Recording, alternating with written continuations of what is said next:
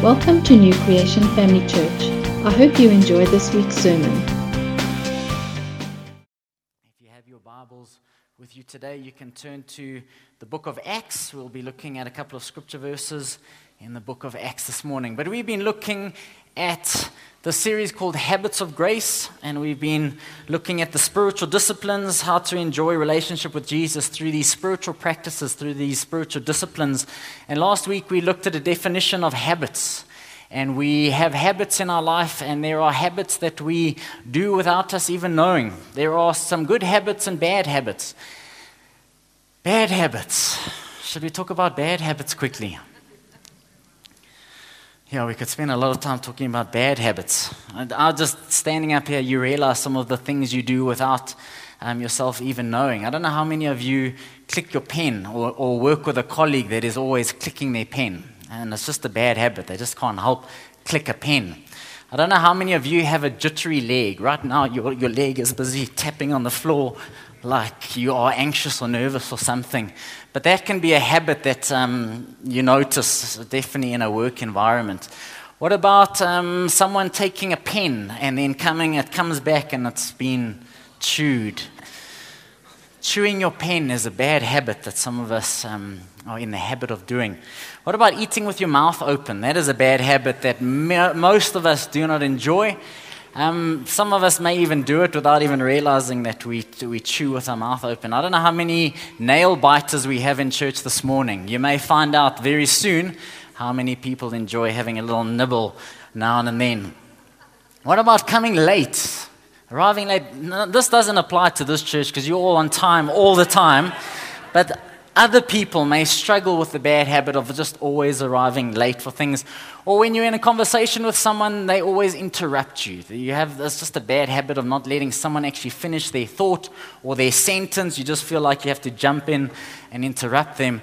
And I just realized while I was doing the notices, the word um or the, the saying um often can be a bad habit that some of us need to try and be aware of. But there are many other bad habits, and I want to look at a scripture verse this morning that warns Christians about a bad habit. It's a, a warning to the church, the early church, to be careful not to fall into this bad habit, which is quite easy for us to fall into. Last week we looked at the first habit of grace, which is spending time in God's Word. And I'm encouraging us as the body of Christ to learn to enjoy and delight in His Word, to find time in our day, whether it's the morning, lunchtime, or the evening, to spend time in His Word. Not just a quick read, but to meditate on it, to study it, to memorize it. I, this week, um, took the new new uh, version, the, the Bible app, and on that Bible app, they've got many uh, Bible plans or reading plans or devotional plans you can do. And knowing what we were going to talk about today, I picked this one, Better Together. And for those that are just starting out in their journey with the Lord and aren't ready to really study the Word and take commentaries and meditate on it, meditate on it and chew on it, I encourage you to take a simple app like this that every day the reading plan pops up. It takes five minutes. I did it while I was busy boiling the kettle, waiting to make my tea. It was a little devotional, and it gave me about three scripture verses, and then you can decide how much time you want to spend reading the Word. But the challenge is to spend time reading the Word and to not just get through the Word, but to trust that we can get the Word into us. And we want to look for ways that we can equip people to study the Word and to know how to read the, the Word with, with all its worth. And that was habit number one. Today we're going to look at a habit that comes through this devotional I actually did, and it came from Acts two verse forty-two, and it is a passage that we've spoken a lot about in this church. It is definitely one of our values in who we are, and the, the early church has just experienced Pentecost, and God's Spirit was just poured out, and Peter stands up and he shares a sermon, and what goes from a small church of one hundred twenty, it, it suddenly becomes a mega church of three thousand people. And it says there that all the believers then devoted themselves to the apostles' teaching, to fellowship, and to sharing in meals, including the Lord's Supper, and to prayer. And this word devotion is a word that is a word that talks about a covenant relationship, meaning to continue steadfastly in a thing, to give continuous care to it, to persevere or to be busily engaged in. These early believers devoted themselves to this. What I love about this scripture verse, um, the New Living Translation says all the believers. Um, some of the other translations uh, describes it this way, that they themselves devoted themselves to it. I sometimes enjoy what the Bible does not say. The Bible doesn't say that the apostles had to beg them, manipulate them, cry and say, please, won't you devote yourselves to the fellowship and to having meals together and to prayer. But it was part of their D N A. It was who they were, that there was the self-devotion to these the spiritual disciplines that the early church was described as.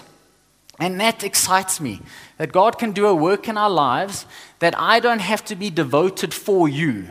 I don't have to say, please church, please church, please church, do this, please guys, please. But that there's something in us, the, God, the Spirit of God that's in us, that creates a desire that says fellowship and time in His Word and prayer is part of our D N A. It's who we are. And yeah, they devoted themselves to four things. They devoted themselves to the teaching of the apostles, to fellowship, to mutual meals. That's a great topic to talk about. And they celebrated the Lord's Supper. It wasn't just a quick um, tot of um, grape juice and a biscuit, but it was a whole agape meal. And they devoted themselves to prayer. And during the series, I may or may not talk about prayer during our Sunday service, because we want to spend more time talking about prayer. And that's why in this term we've decided to uh, do the series forty days of Prayer. And it is a six-week course that the small groups will be running. If you are not connected to a small group, then just join a small group just for this season. But we believe that we need to be a church that prays, and we need to know how to pray and why we pray. And these are some of the topics that we cover: the purpose of prayer, how to pray with confidence, the different patterns of prayer, how to pray for breakthrough, and how to pray in crisis. And then there's a bonus episode that some of the life groups will be doing. Why doesn't God always answer the first time that I pray? But I'm trusting for a delight in prayer, to have the ear of God. When I get up in the mornings, I get up at five and I commit that time to prayer and praying. And I'm trusting that it will become more of a delight. Trusting that it wouldn't just be this awkward silence where I'm looking at the wall, the wall, and it can just be this awkward thing, but that it would be something a part of our D N A, what it, what it means to be in communion with God, to talk to Him and to hear Him speak back to us.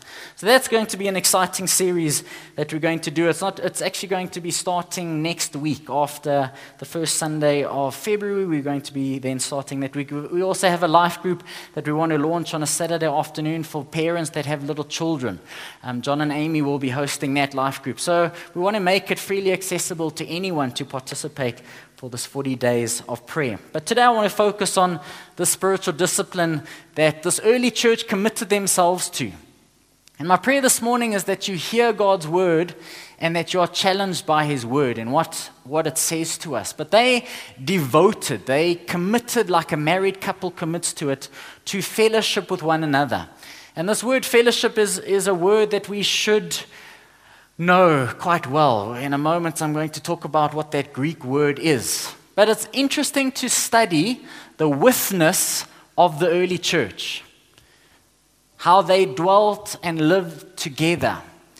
When you, when you read through the book of Acts and you read through the epistles and the letters, this togetherness, this withness that they experienced, their withness enhanced their witness. I didn't make that up myself. I'd love to have been that creative. But this early church transformed society. Other religions and other people in that culture of the day were shocked at what happened with the, in that early church. The, the, the word says that by this the world will know that you're my disciples, by the way you love each other. There's something about their witness as they shared their possessions, as they shared their times, as they were in homes together, as they met each other's needs, as they shared life together, that it enhanced their witness. The word that we're talking about today is this word koinonia, shared experience, shared life. It is this partnership that they experienced. They devoted themselves to this. I always do a bit of a stock take. What am I truly devoted to? What do I give my life to? What am I committed to being a part of and doing? And this early church of believers devoted themselves to fellowship. And this is where we find our word community. This is where we find our the, the phrase fellowship, to fellowship together. They shared their lives together in meals and in homes, and they prayed together. I, I've got two um, boys, nine and eleven, and we've had a journey of teaching them to share. Share things and share. And I feel like adults need to be taught also what it means to share life with others, to share our time with others, share our feelings, to share our faith, to share life together in this busy world that we live in. What the Bible teaches us is that the, bo- the gospel of Jesus Christ creates and calls us into spiritual friendship. Another way of describing the word koinonia, describing the word fellowship, is to talk about spiritual friendships. In other words, the gospel of Jesus Christ does not simply send you into the, the deeper into the heart of God than you ever thought you would go, or deeper into the heart of the hurting world that you ever thought you would go, but it sends you deeper into the heart of other brothers and sisters in Christ, giving you intimacy of relationship beyond anything you thought possible with any other human being. There is an intimacy that this word describes, that this word talks about, this intimacy that you can experience in friendship. Last year we used this phrase for a local church. It's an ever-expanding fellowship of friends and friends of friends. And God has called us into relationship. He's called the body to be relational. We want to be in a relational church. Church that doesn't just happen for an hour and a half on a Sunday, but there is deep connections and relationships. I want to say that it is not, um, it is not a sense of being weak to need relationships. To need and to want deep friendships is not a sign of spiritual immaturity, but of maturity. Just study the life of Paul in Acts. Study how his life was transformed as he encountered God, and how his life went through very difficult seasons and tough times. But when you read about his life, he surrounded himself with people. He lived in relationship with people. It was something that the Apostle Paul, who wrote two-thirds of the New Testament, needed friendships, needed relationships. So it's not a sign of immaturity to need spiritual friendships. It's actually a sign of maturity. And God has called us into deeper relationships. Let yourself need people. Let yourself need others. There's this picture of coals. We all know this analogy quite well because we love to braai. You put a coal, one coal to the side of the braai, and you keep the other coals together. You, who knows what will happen to the coal that is isolated? It dies a very slow and painful death. We know these analogies. They've been spoken about with um, wildlife and, and going off by yourself and being isolated. The New Testament church was intensely relational. Do you believe that the, the New Testament church, the early church that was intense, intensely relational, was just something for that time, or is that God's heart for the church today? I believe and I'm convinced that it is how God wants to, to do church today, how God expects and desires the church to function today. And if you are serious about growing spiritually, so we're doing these spiritual disciplines to enjoy and grow in your relationship with the Lord. If you are serious about spiritual growth, fellowship is a priority. You will not grow spiritually the way you could grow spiritually if you are disconnected from fellowship and community. It is a spiritual discipline that the early church practiced, and it's a spiritual discipline that we are called to do. Fellowship is a gathering with a goal to stimulate each other to spiritual growth. See, I can find great friendships elsewhere. I've got great friendships at the, the gym that I exercise uh, at. I can find a level of community. But there is, if, if the, you have a desire to grow spiritually, there has to be a desire to grow with people that will stimulate you to spiritual growth. Why is it that the early church needed fellowship? Well, the early church experienced persecution. They were persecuted for what they believed in. We today in this country do not experience the level of persecution that other countries and other believers are experiencing. But we do live in a godless society. We live in a godless society in this country, and Christian fellowship is the antidote to that. Why is it that we need to fellowship? Why is it that we need to share life together? It is because of the society and the pull that is anti-God. There are warnings in Scripture. Hebrews three verse fourteen, thirteen says this: you must warn or exhort each other every day while it is still today, so that none of you will be deceived by sin and hardened against God. Because it's very easy for you to fall into sin and for sin to change your heart.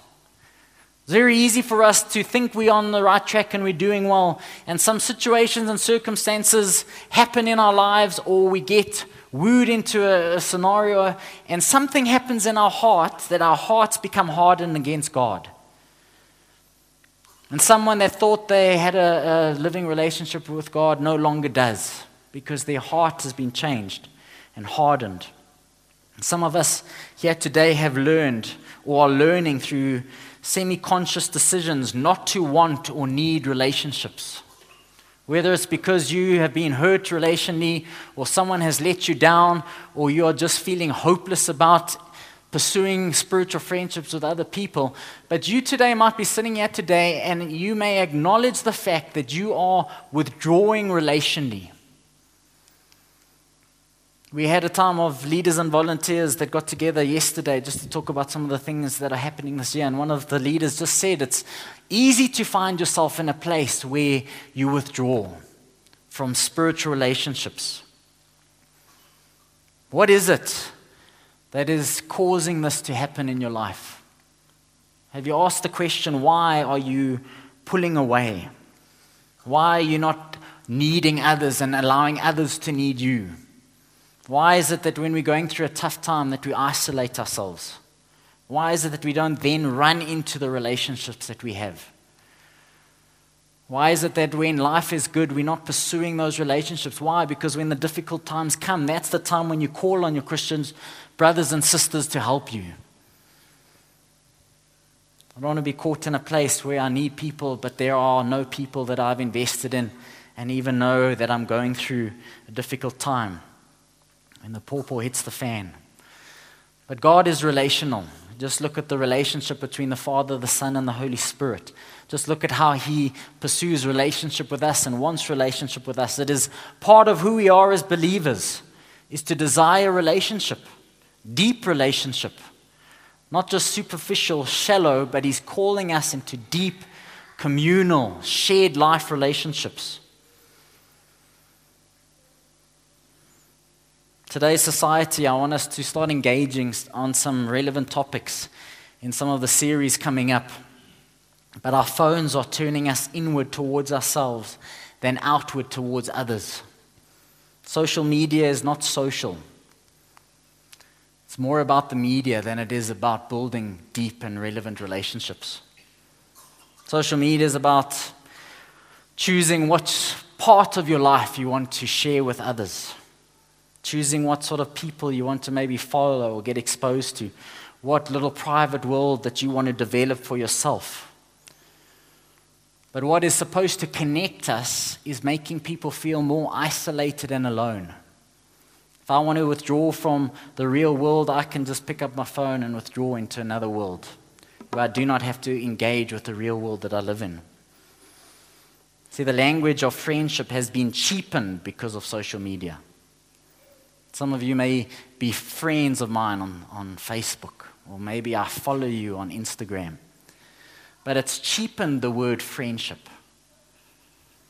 compared to the friendship that this New Testament talks about. Deep, meaningful relationships. Not just a little thumbs up like here and there. Everything about the church fights privacy, privacy, and being isolated. Everything about the church fights privacy and being isolated. Here is the, the warning that um, is, is found in, in, in this habit, this warning to believers. It's found in Hebrews ten, verse twenty-three to twenty-five, and it says this: let us hold un- unswervingly to the hope we profess. For he who promised is faithful, and let us consider how we may spur one another on towards love and good deeds, not giving up meeting together, as some are in the habit of doing. There's the habit. Some are in the habit, the bad habit of doing, but encourage one another, and all the more as you see the day of the Lord approaching. The early believers knew, thought that the day of the Lord was about to happen in their generation. They were sitting on the hill waiting for the, the second coming. How much further are we on in that journey of the Lord returning? But this bad habit that some of these believers had fallen into was what? They, they became, they fell into a habit of giving up on meeting together. It was just easy not to. There are other things to do. But there, there is a commitment that we have to each other as a family, to encourage one another and spur one another to love and good deeds. There is a commitment to us to hold each other accountable, to counteract the, the godless society that wants to influence you and change you. There is a commitment that we have to one another.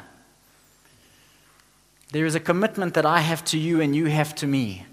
But the moment I fall out of relationship and I fall out of fellowship and I fall out of meeting with other brothers and sisters, there is a danger. There is a warning here that we find in Scripture. And though we have many brothers and sisters in Christ, in the body of Christ, we can truly only walk it out practically with those who the Holy Spirit has joined us together with. And this for me is a very challenging thing. You can ask my wife. I've, I've struggled with this because I know the value on co- with connecting people together, how important it is. Jack, would you just stand up quickly? And and let's say Jack is, is part of our family or he's new and he's been around, but but I know Jack needs to be connected relationally for his, for his spiritual sake. And I just want to try and connect him with people. Who is it in, in this church that can connect and do life with Jack? And then, and then I, you can sit down, Jack, and then I look at Frikkie over there, or I look at John over there, and I look at the people and that, that God has put in our body, and I'm like, how do we connect hearts together? How do we connect people together who, who join together and live shared life together? And I'm at that point where I'm like, I just can't. I just, I can't do that. God has to do that in your life. He has to connect hearts together by His Spirit. I can maybe create some environments where hopefully people can meet and fellowship. Oh, there I'm using the word fellowship. We actually have to be careful about this word fellowship because we can water it down to say everything we do in church is fellowship. And actually this word fellowship is koinonia, and it is shared life, deep spiritual friendship. Not just a watered-down version of, oh, let's just go and have some fellowship quickly. Yes, there's a version of fellowship that happens on a Sunday, and people love the fellowship time, and they stick around, and it's time to get people out of this building and go home because you're still hanging around, enjoying fellowship. But there is a deeper koinonia that God is calling us to that is deep spiritual friendship, deep community. So I can't, in my own strength, try and connect people. I've got to trust that God does it. He knits hearts with people. That you invite people into your house and you have meals and you start sharing life with others and you have shared experiences. You know, sometimes walking a journey with someone who has gone through a difficult experience in life knits you closer together because you share in that experience, even though it's difficult and hard and horrible.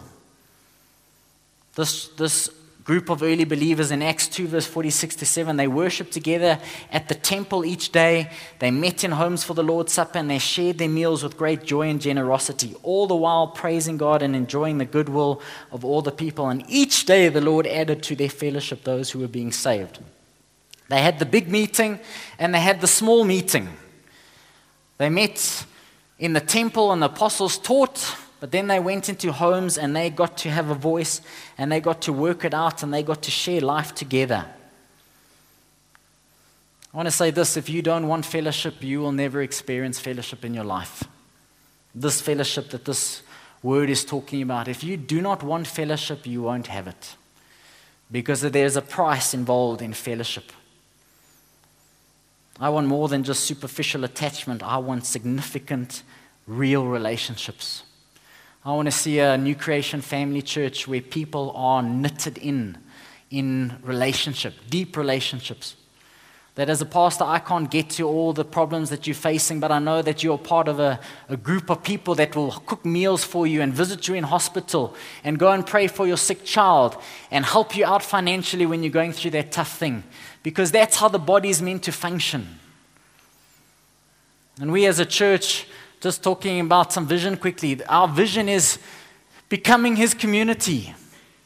This is our part of who we want to be as a church. We want to be His community, becoming His community, having shared life, living that out, living out all the one another's. There are thirty one another's in Scripture that you cannot live out just on a Sunday morning with me doing all the talking. It's got to be lived out in the homes and doing life together, sharing each other's burdens. We are a multi-generational, multi-ethnic family of Christ followers who are committed to living in a meaningful relationship with Him and with others. This series is going to challenge you to have a meaningful relationship with God, a real living relationship, by following and, and living out these spiritual practices, but not just with Him, but with each other. I need to maybe have more people in my home for meals so that I can develop deeper relationships. There are spiritual practices that we need to do to build these relationships that we're talking about. And the second part of our vision is to impact our community. And last year, this time, we put up a sign at the back of the auditorium that said impact. And we believe in God for greater impact in our communities. And I'm so excited about what God is doing with this group that did the Kairos course. And they're praying together on Tuesday nights, and they're looking to be more proactive in trusting for greater impact. But as the year has gone on and we start a new year, we have not seen the impact that we believe God has called us to. We haven't arrived. So we don't want to say we now want to change the word or look at something different. We're still believing to impact our communities. This community, this local community, and the communities that you do life in. And there's something amazing about the body functioning as His body, all the parts working together.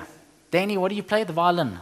It's one thing for Danny to say, I want to play the violin all by herself out there. But it, it is another thing when she joins the full orchestra of multiple instruments and the music and the power that comes from doing it together.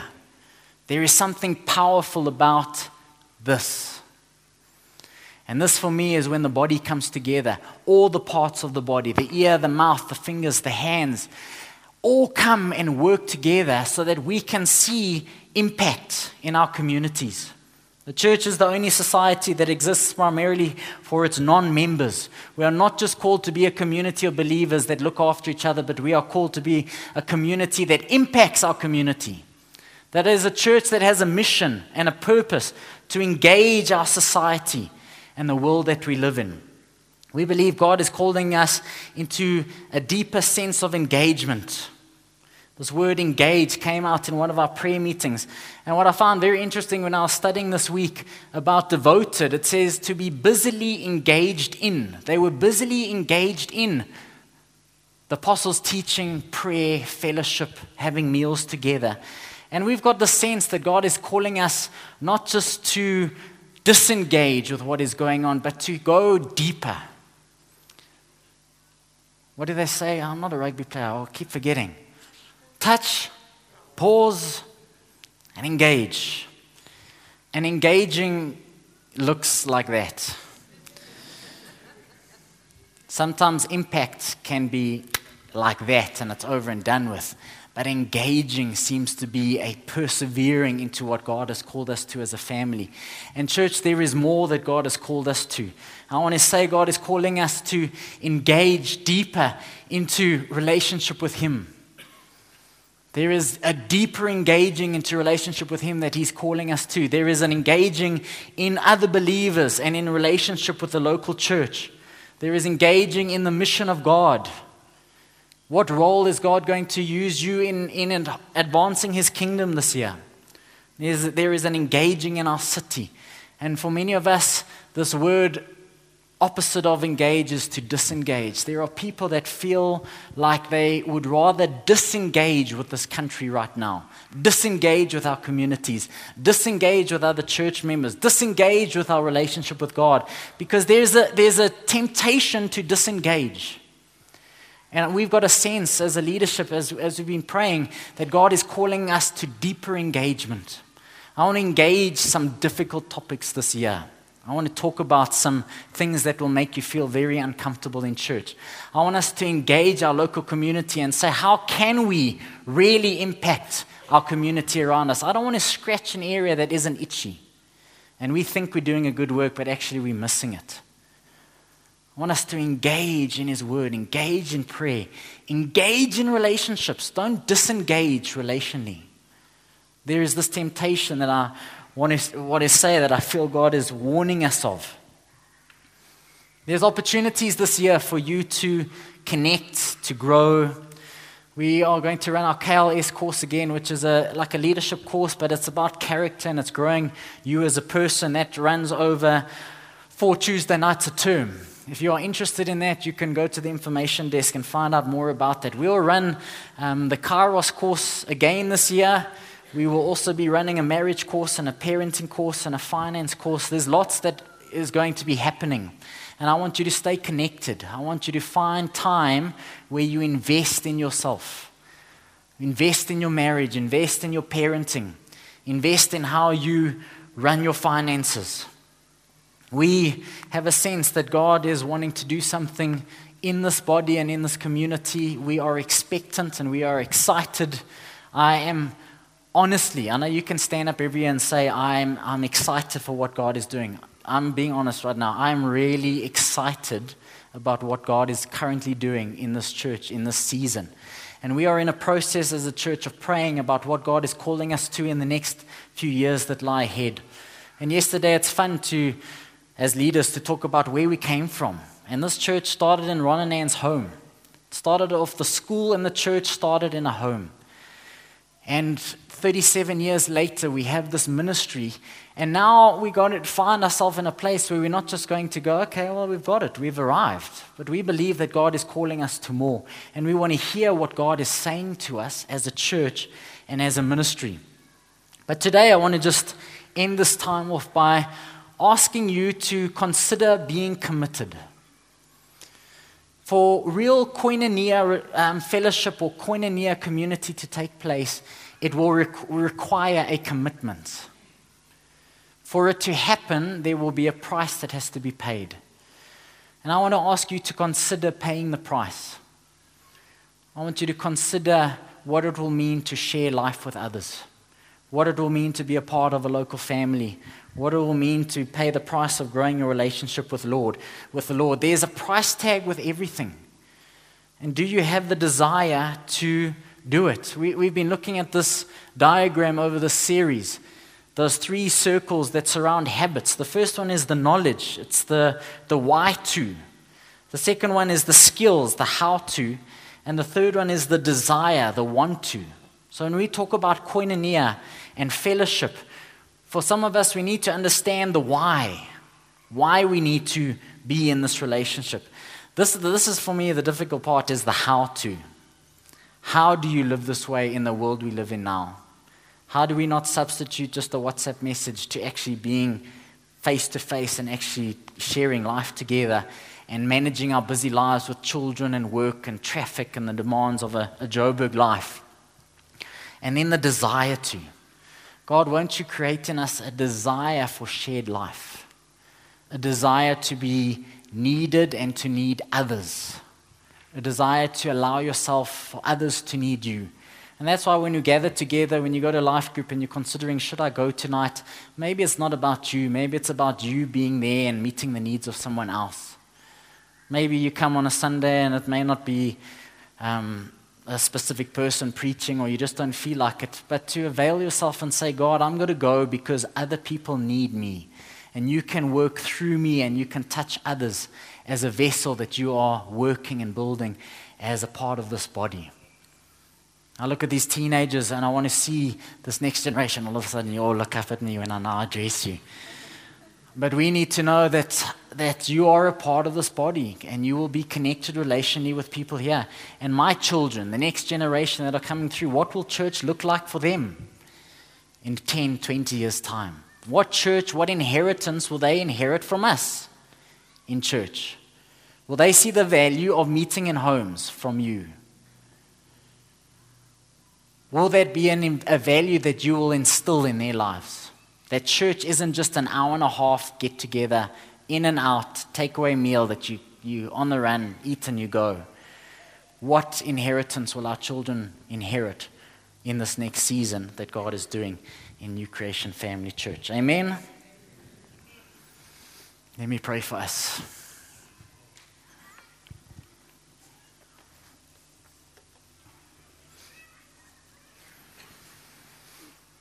Thank you, Father, that we started this morning off singing this song, "There's nothing that our God can, can't do." And God, it's with the expectation that we have in our hearts that you are building your church. Jesus, we look to you as the head of your body, that you have given your church a role and a function to transform this world, to be the light, to be a city on a hill, to be an oasis of haven to a hurting world. And our God, I pray for this church, this local family called New Creation Family Church. And God, we want to humble ourselves and submit to the work that you are doing. We want you, Holy Spirit, to knit our hearts together. Let us experience shared life and relationship. Let us truly experience what it means to live in koinonia. Let us experience what it means to live in deep fellowship. Father, I pray that you help reveal the things that are hindering us from living a shared life. Help us deal with the obstacles in our hearts that stop us from needing others and be needed by others. God, I pray that you would knit hearts in this place for people that feel isolated and alone and disconnected. I pray, God, that you would, by your Spirit, join people together. I pray, God, that we would live a shared life, that you would teach us what it means to share. And then, God, I pray for this church and I pray for greater impact. And God, as we want to engage in area of society, of society, God, as there are things that we you're calling us to engage on, to persevere in, to get our hands messy in. God, I pray that you give us that perseverance to engage, that we might see the impact that you desire of us. We pray for your protection over this body. We pray your protection over each individual. In Jesus' name we pray. Amen.